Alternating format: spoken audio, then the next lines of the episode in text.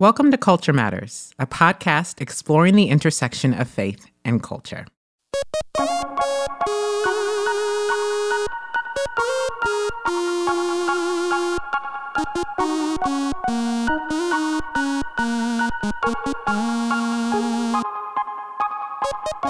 Hey, y'all. I'm Elizabeth Woodson, and I'm here with my co host, Taryn Mays. We're also joined by special guest, Jamin Roller. Today, we are continuing our series on mental health, and we are going to have a conversation about anxiety.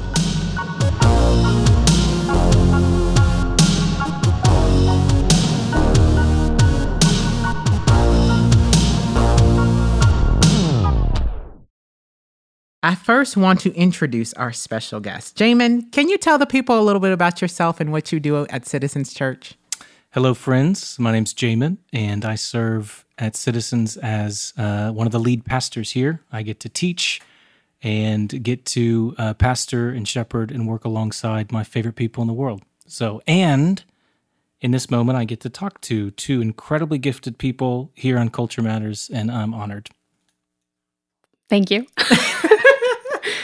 Uh, I'll say Jamin would, would not say this about himself, uh, but Jamin is is one of my favorite people in the world. I love him. He is a dear friend. He is a gifted pastor, um, and uh, I am. It's a it's a gift to serve alongside you and to be led by you. He's also a really fun dad and a good husband, and my neighbor. Quite Okay. literally. Y'all live next door to each other? Four horses. Four horses. Taryn grew up in the country. Uh, Four horses away. houses down. There's a pasture. Four houses down. Four houses from Okay. one another. Who They're great neighbors. Got there first. Uh, the Mays did. Yeah, Okay. Taryn and Bobby. Okay. We were there with a pool. With That a was a pool. real draw, honestly. Hey, I feel like in Texas, that's the pool it's for it, summertime. We're here but You for gotta it. have one. All right, Jamin. Anxiety is a conversation that is not necessarily new to Citizens Church because recently you guys have been walking through this as a part of your sermon series on the Sermon on the Mount. And so, can you explain um, kind of what made you choose this topic and kind of maybe what some what are some things that are going on in our greater culture where you felt like this was appropriate for your people at this time and place?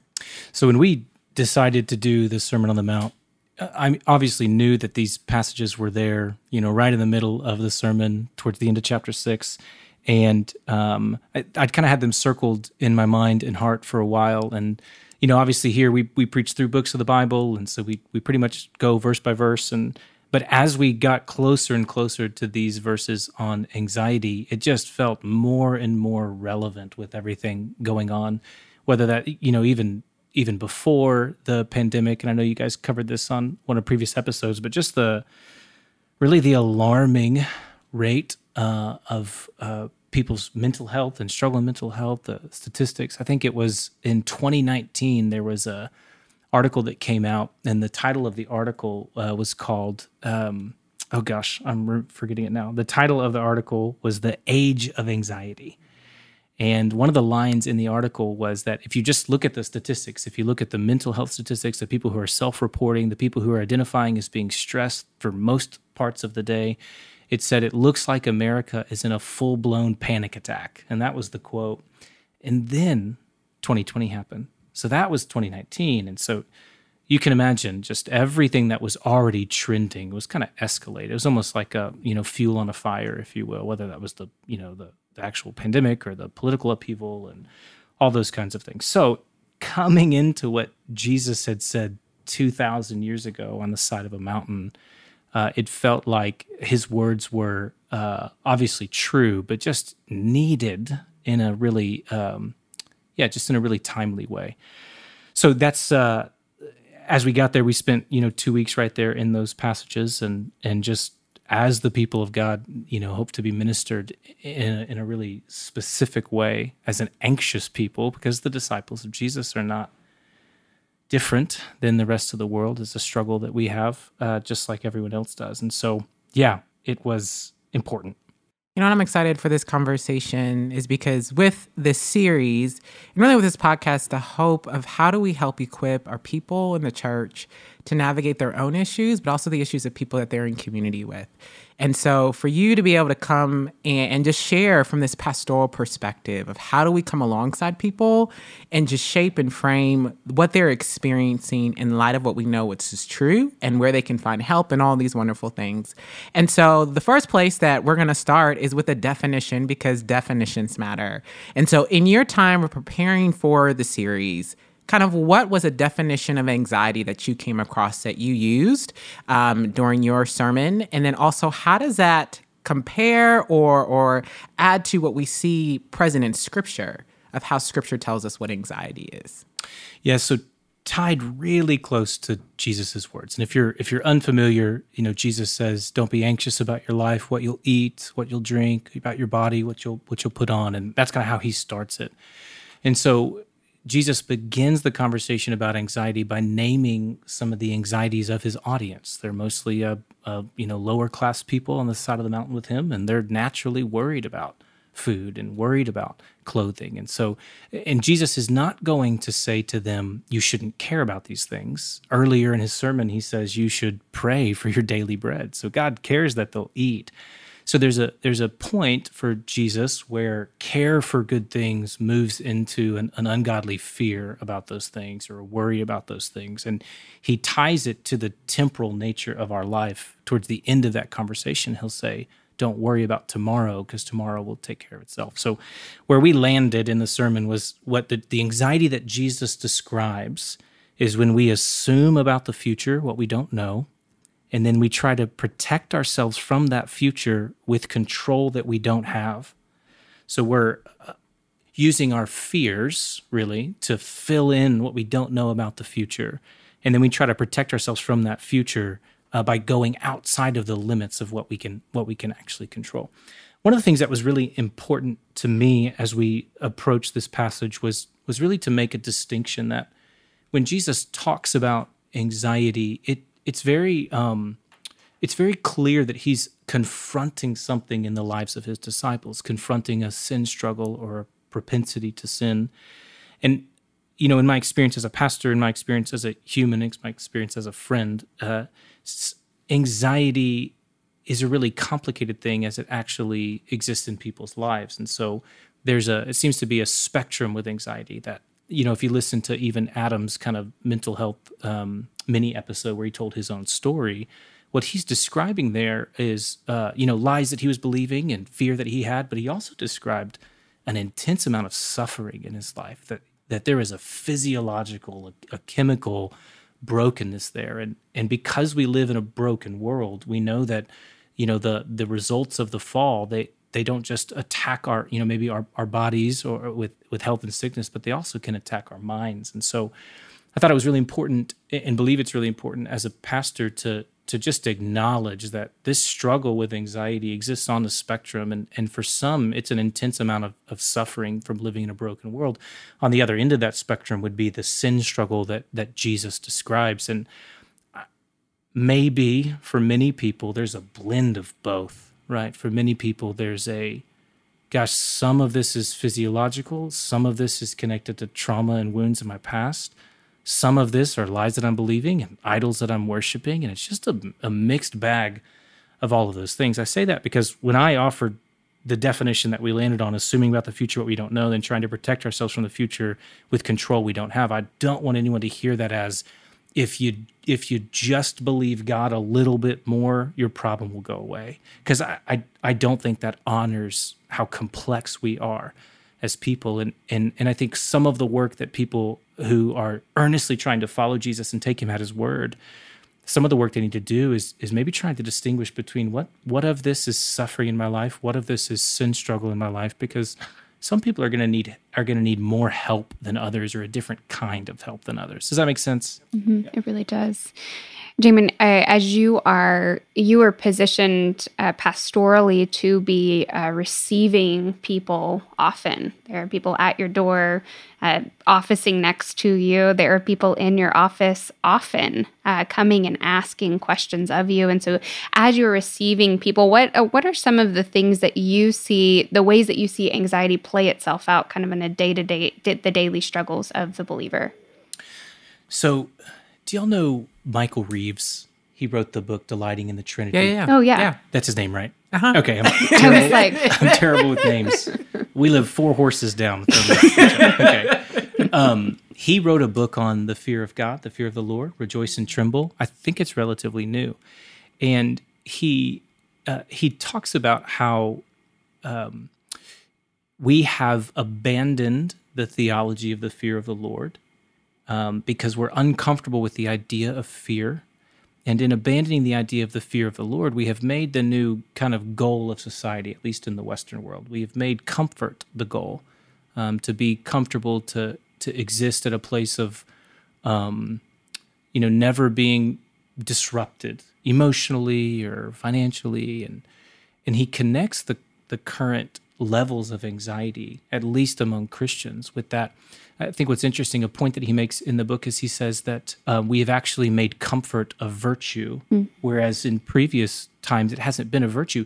Being uncomfortable has just been a natural part of, of life. And so it's a long way to get to your to your question, Taryn, but I think one of the things that I am looking for is whether or not people have an expectation for their life that God would not agree with. Meaning, do you have an expectation for the absence of pain in your life, or an expectation if if the new um, for Christians the baseline is not comfort, the baseline is faithfulness, and faithfulness so often includes being uncomfortable.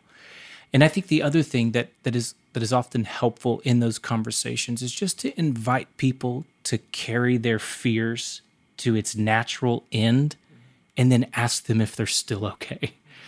Meaning, if my fears around my money or if my fears around my, my relationship, if my nightmare comes true and I'm living my nightmare, what is what do I still have?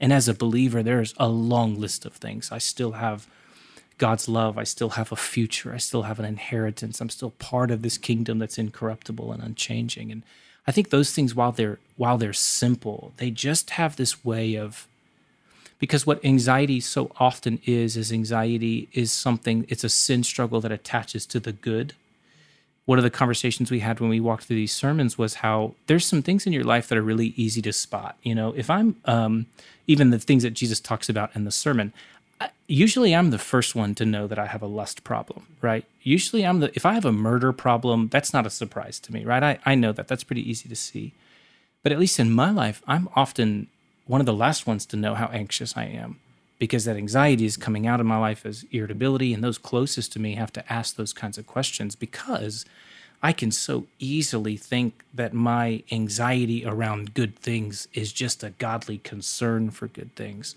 And it's just so insidious. It's so subtle. You know, it's, it's, um, it's it's like a, a bacteria right that that attaches to something that's really good that you can't really see and until you get sick you know until you eat it and, and you get sick. And so i think trying to honor the subtlety of it and ask some of those maybe foundational questions ultimately just to get back to the promises of god in people's lives. Yeah Yeah. Again, the the beauty and power of self awareness and the power of slowing down and the power of being able to understand where our hearts are grounded in and what we are truly loving. And so, you know, I loved how you talked about and what are our expectations for anything about life and are they connected to things that would honor god are they connected to things that put us in control over god um, that have us idolize um, even when it comes to comfort like that's a huge again that could be a whole nother episode in just how our culture has transitioned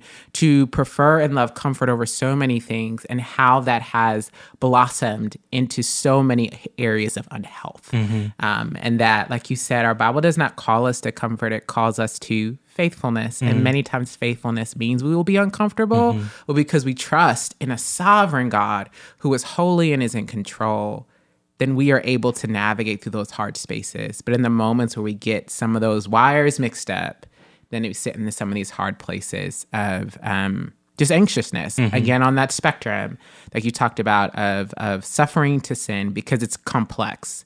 There are no just one easy answer for what's going on, um, but we recognize the truth that we ground ourselves in um, to guide us as we walk through that. So, Jamin, as Christians, uh, we hinted to it or have talked about it uh, before. We are grounded in the biblical story. And so, how do we, in light of that story, think about anxiety? I think to go again to honoring the complexity of, of anxiety because mm-hmm. it's subtle and then because for some it's it's very physical and mm-hmm. connected to story and you know maybe this isn't the way to say it but but not all anxiety is necessarily connected to sin mm-hmm. not all anxiety all anxiety is connected to living in a sinful world mm-hmm. for sure but just if if you think about the yeah, I think honoring that for some, they need to at least consider. Um, I think that one of the things that the church has done is, in, in many ways, the church has adopted that kind of uh, that human goal of being happy, of happiness, and so um, it's really easy if a Christian is experienced some sort of negative emotion to automatically assume that those you know negative emotions mean a lack of faith or some sort of failure of faith. Whereas we have whole books of the bible where people are being really honest about their raw emotions before god. And sometimes the most righteous thing to do is to uh, is to is to mourn and is to grieve. And so i think just to for for all christians to understand and honor the complexity of what anxiety is and, and for some to consider maybe this is connected to suffering in my life. And that's going to mean i need different kinds of help um, and then and then others to understand that this is connected to sin in my life. And it's a really fine line because it's almost two sides of a same of the same coin that we need to honor how complex it is but then also gosh uh, we need to recover a belief and a confidence in the words of Jesus about our anxiety. I remember, I think it may be New York Times came out with an article in the middle of the pandemic and basically said it, it, might not have been New York Times, but the headline was if you're not anxious, you don't care. And it, it almost makes anxiety a good or a new kind of uh, moral virtue that if you're looking at how messed up the world is and how crazy the world is, then you should be anxious. And so I think on the one hand, it's like, hey, you know, Christians, be kind to yourself. Consider that this might be suffering in your life, not just sin in your life. But then on the other hand, don't go searching for answers to questions that Jesus has already provided. Mm. And so it's almost this double movement of honoring kind of the scope of it, but then also our starting place. I think the way that we've talked about it around here is any any path towards peace for anyone, wherever they are in the suffering sin spectrum with anxiety, any path towards peace is going to begin with, stay with, and end with Jesus mm-hmm. for the mm-hmm. Christian. Jamin, I love that. What it what it sounds like, what I hear you saying is that there is an invitation uh, from God to align ourselves with His heart. Yes. So that on that spectrum of suffering and sin, that we would be aligned with the heart of God as those who suffer in anxiety, to know that God's heart is tender towards us, yes. that He draws us to himself. The way that he describes himself in Matthew 11 is that he is gentle and lowly mm-hmm. in heart. And that description is actually situated in the invitation to come to him. Mm-hmm. And mm-hmm. that is not a, he is the description of our God in his person is that he is tender and gracious yes. and patient with us. And so that would be aligning ourselves with the heart of God in our suffering and simultaneously to look at our sin and also align ourselves with what God has to say about our sin that it it grieves him and there is repentance and um and a, a, faithfulness required of us as a believer but all of that in the confines of what jesus actually has to say yes. to us that our answers are found uh, in the word of god yes and it's almost that's excellent Taryn. I think that it's it's being able to rightly see what we're bringing to the cross right. what we're bringing to jesus and to name it accurately, mm-hmm. but not to then try and take it somewhere else, you know, but just to just to have that Elizabeth used the word mm-hmm. self awareness, just mm-hmm. to know ourselves enough to know, uh, because what I, I, might need Jesus to minister to to suffering that I'm calling sin, or I might need Jesus to minister to sin that I'm calling suffering, and so being clear about that. But but what is true in both is I don't need any less than Jesus. Mm-hmm. Jesus is what I need for it. And again, I think some on the suffering spectrum might need more help than others, and that might include, you know, some sort of clinical help and counseling and medicine and all those things. All those things withstanding, it every single Christian, no matter what they that struggle is, needs to be hip to hip with with Jesus mm-hmm. as they walk to recovery mm-hmm. for it and, and healing. And oftentimes, when we think about you know issues of mental health, they are not short term dynamics within people's lives and so when you think about anxiety and you think about someone who is dealing with this over a long period of time, or even those who are ministering to someone who is walking with this over a long period of time, what's the goal? Right, because you mentioned that oftentimes we can think that the goal of our Christian faith is happiness. Mm. And the reality is, we live in, um, even this past year, trauma, um, the pandemic, we have uh, just difficult things that happen through life. And so there are moments where we're trying to figure out how do I deal with what's hard? Yeah. And so what's the goal for the Christian, especially the Christian who is navigating anxiety over a long period of time? What hope do they have? Jamin, kind of what hope would you give them um, that they have in Jesus? I think there's, I'd start with a caution. Um, I think sometimes when we're trying to, especially if we're suffering, especially if we're anxious, if we're uncomfortable, the easiest thing to do is to compare ourselves to others and um, to feel condemned because someone next to me might have more peace than I have. Mm-hmm. Or, gosh, hope in Jesus is so much easier for these people close to me or these people that I see. And I think a couple things around that. One is we just tend to assume things about other people's lives in the ways that are mm-hmm. most uncharitable to ourselves.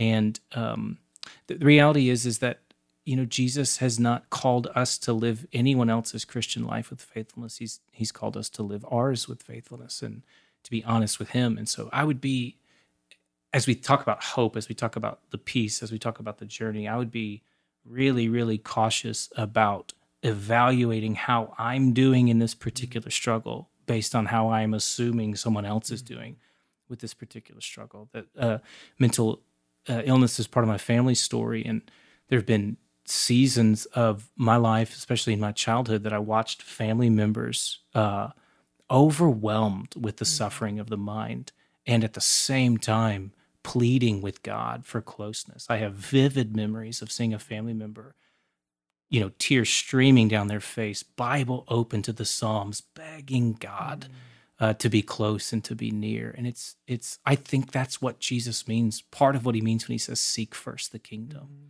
It's not seek first the kingdom uh, because the goal is to not be anxious, but seek first the kingdom because the goal is God and mm. God's presence. And you know the the what even Jesus says about that is he says, you know, you're not like the Gentiles. In other words, you don't live in a godless world uh, where God is not active, but you're a citizen and you're on the very cusp of the kingdom. And so seek seek first the kingdom in that way. And I think that that there needs to be space for everyone's kind of journey in that to look a little bit a little bit different. So I think what's helpful is you know pathways and principles not mm-hmm. necessarily really specific prescriptions. Mm-hmm. and so one of those pathways is obviously seeking the kingdom. Excuse me. Another one of those is is what you see is in jesus in his temptation in matthew 4 part of what you see satan doing is trying to um, incite or birth worry in him. If you're the son of god uh, you're hungry. You haven't been eating and he tempts him with the very things that Jesus says his his crowd is anxious about food and clothing and how Jesus responds to that. He pushes away that anxiety with the word of God. Man does not live on bread alone. And so I think it's really important for Christians to be able to name the specific things they're anxious about, if it's food, if it's my children, if it's my health, and then find places in God's word where God would give the answers for that already one of the things in my own anxiety that I've known is it's actually hard to find words in my own anxiety. It's hard to find, I don't trust myself. And I'm not the best counselor to myself, especially in moments of anxiety. So, you know, for instance, every Sunday morning, I'm I'm usually pretty anxious about Sunday morning because I it's it's I stand in front of people and and you know you're just kind of on display in front of everyone and uh, you uh, it's a unique vocation where you get a pretty immediate uh, you know uh, you get a pretty immediate evidence of of your job performance and how you're doing. and so, one of the things that I started doing in the last year or so is, uh, as I feel anxious on the way to church, I'll just I'll pray out loud. Uh, Psalm 19, may the words of my mouth and the meditation of my heart be pleasing in your sight, O Lord, my rock and my redeemer as a way to uh, God, I don't have words for this, but God, I trust you, and and my worries are carrying me somewhere. My anxiety is carrying me somewhere. Assuming that you're not involved, assuming a future that I don't know, and then trying to, to control that future with control that you haven't given me. And so I just want to I want to surrender that. And what this is all about is actually not pleasing people, but that the words of my mouth and the meditation of my heart would be pleasing in your sight. And I think to a good discipline for the anxious uh, which I think, if we're honest, we all are to some degree. Mm-hmm. A good discipline was where has God already spoken about this anxiety? And I need to memorize his words so that I can combat my internal dialogue with, with the words of God. Okay, Jamin, we've talked a little bit uh, about how the Bible uh, comes to bear uh, on our understanding of anxiety, how we can see that play itself out uh, in the life of the local church. But uh, can you talk to us a little bit about uh, those who are caring for others struggling in anxiety? What are some of the best ways to support them, uh, to uh, maybe come alongside the believer who is battling with anxiety. Tell us about what works and what doesn't. Yeah, I think normalizing it.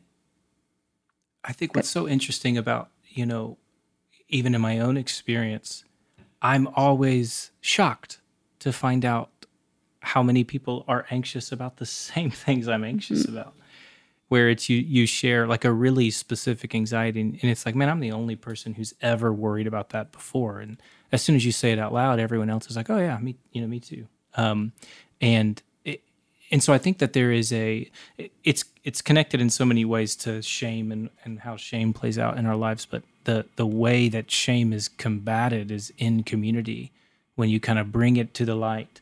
And so I think if you're walking with others who are anxious, uh, I think having a non shock response to their anxiety is one of the, and especially for those who are on the, the, you know, further on the suffering end of it to hear not only am I worried about this, but I'm worried about it to a point where I'm, I feel physically paralyzed or I feel, you know, physically affected, or I'm thinking about it in these ways, or or my anxious thoughts are becoming like catastrophizing thoughts, and um, to be a person who is going to not blink in front of your anxious friend. They're not going to blink in front of your anxious spouse or child or church member or pastor, and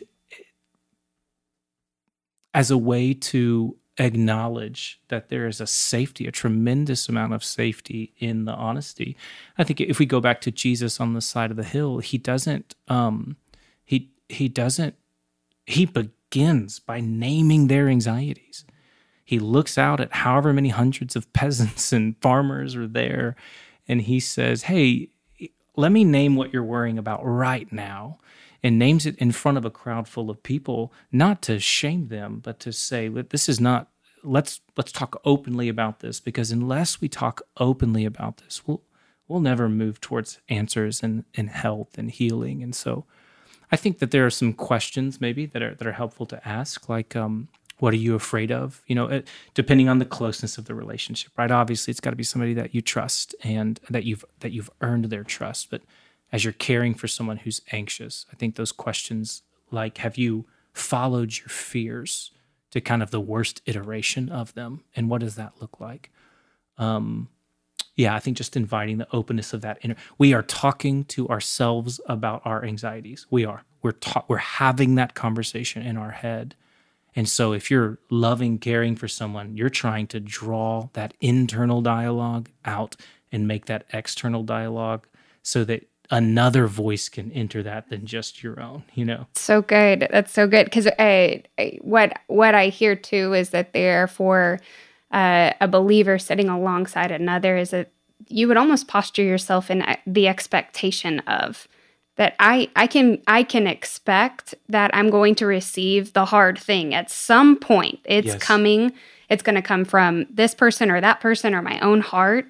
And so I can just be postured knowing it's not a surprise. It's actually just part of living in a fallen and a broken world. And you even see Jesus do that, right? Yes. It's not, if you are anxious, do not be anxious about these things. It's don't be anxious. I know that you're anxious about those things. And then also, I love I I love that you give the uh, idea of that it's what it means to counsel someone is to actually ask really generously curious questions Yes. of them, not leading questions, not uh, unsolicited advice, but just generally curious, uh, generously curious. I think is maybe a, a better way to describe that. Yes, that's so good. And I also like just the the reminder that our internal dialogue can be so misleading.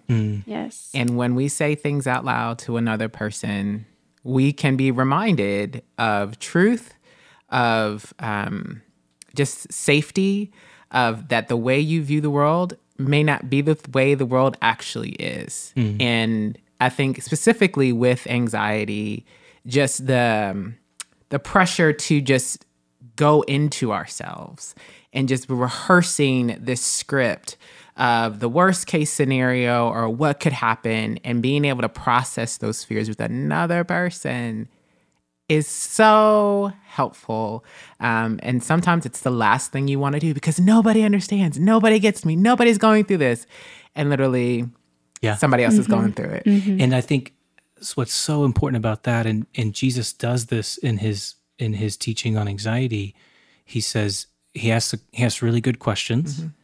And then he said one of his questions is, you know, look at the birds and see that they eat. Are you not of more value than they? And what resonates so much about that is so often what our fears are and what our worries are are our own underestimations of our value projected into our future, projected into what bad is going to happen to us.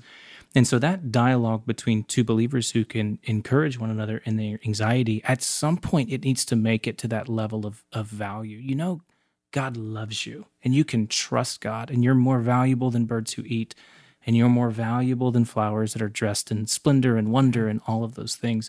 But I think that that that is an often maybe we only ever stay at the level of what we're afraid of and never go from our fears to our beliefs about ourselves. Yes. And I think there's also something to be said, uh, particularly for the churched, that when we move into those spaces of a reminder of identity in Christ and even speak, speaking the gospel over, uh, reading scriptures over, I think there's a fear of, um, of sitting across from another person that would say, Well, I know that you already know these things. And that person even dismissing in the moment, yeah, yeah, yeah, I already know those things. And what is true is that the reminder of the gospel over our lives is important every minute, every hour, every day.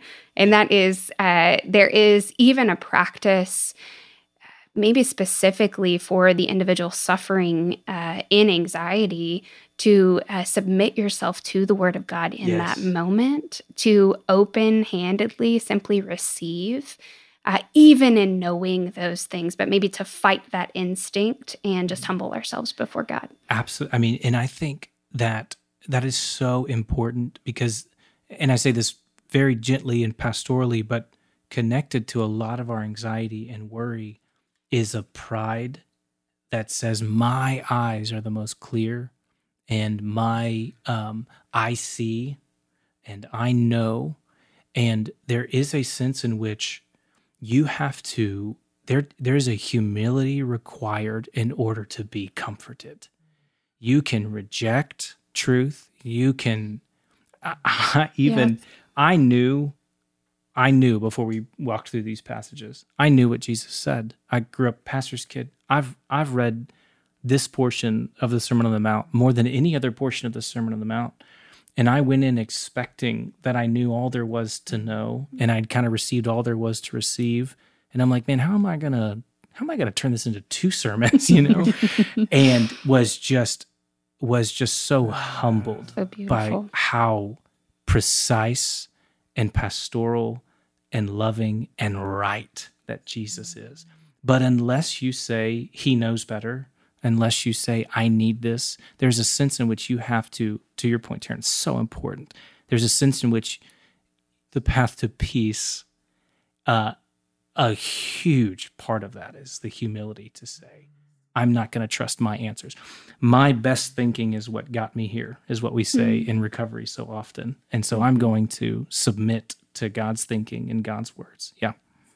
Being in a culture where we have access to all the answers, or we think we do, just the humility. I think that really hit me when you said that, Jamin. Just the humility to be comforted, the humility to acknowledge I don't have all the answers. And even if it's truth I've read before, mm that it has a new um, the lord can use it to minister to me in a new way you know right. especially through the old testament. We just see all these reminders for israel to continue to rehearse the story they've heard for so long because it's so easy to forget. Mm-hmm and just the need for us to constantly rehearse truth, even when it doesn't feel like it's true, because it is true, because it's grounded in a God who who is truthful, who is always present and always cares about us. And it can be so easy to feel like those things yeah. aren't real in our lives. Yeah. Yeah.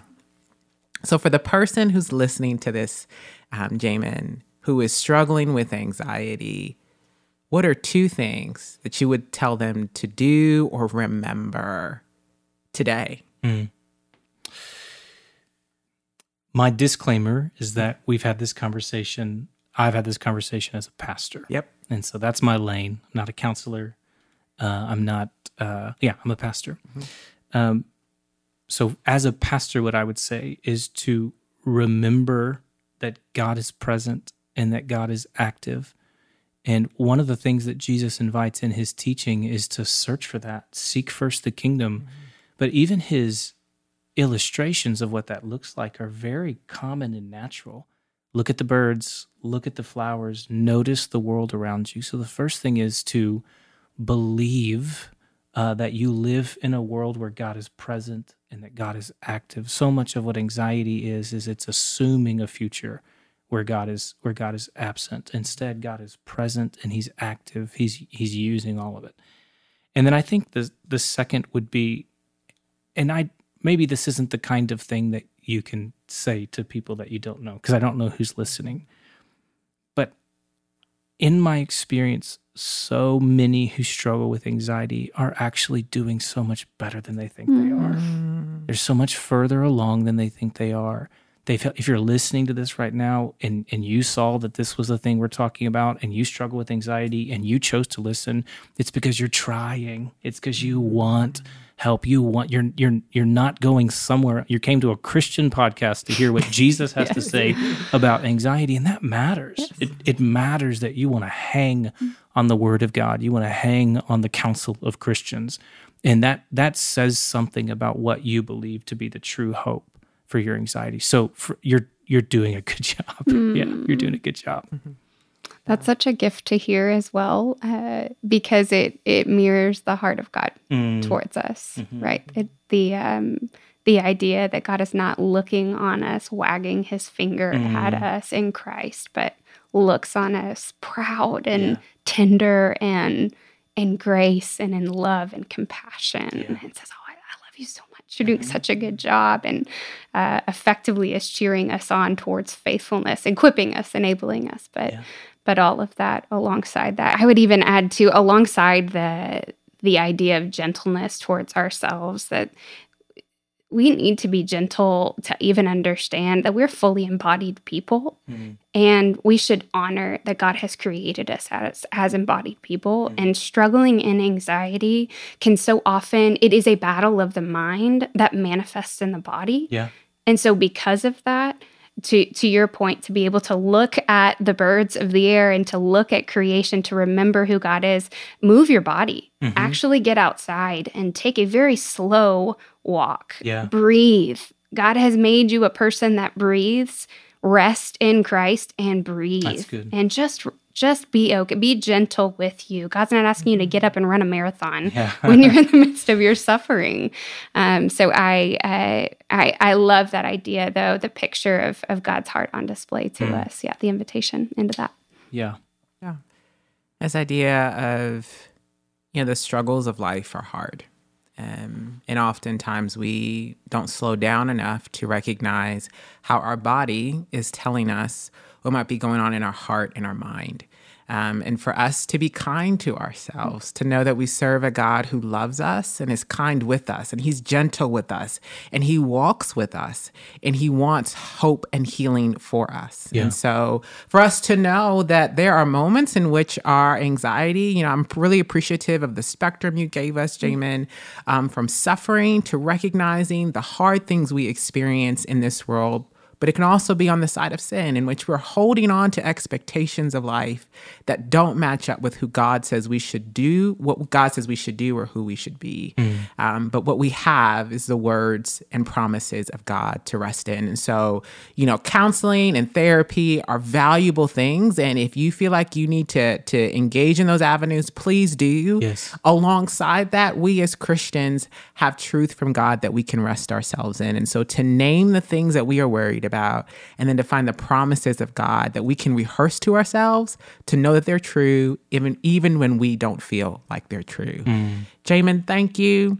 Thank you for your perspective. Thank you just for your kind and gracious reminders of who our God is and how He meets us in this place of anxiety. And uh, are your sermons available online? Citizenschurch.com. Okay. Under That's the resources tab. resources. yeah, yeah. And I think we have, you know, podcasts is on the wherever Okay. you podcast. So, so if you, I would encourage you to go and take a listen and to hear Jamin expand upon what he's chatted with us about briefly.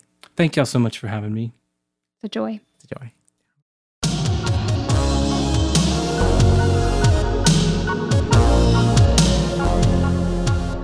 Thank you for listening to Culture Matters.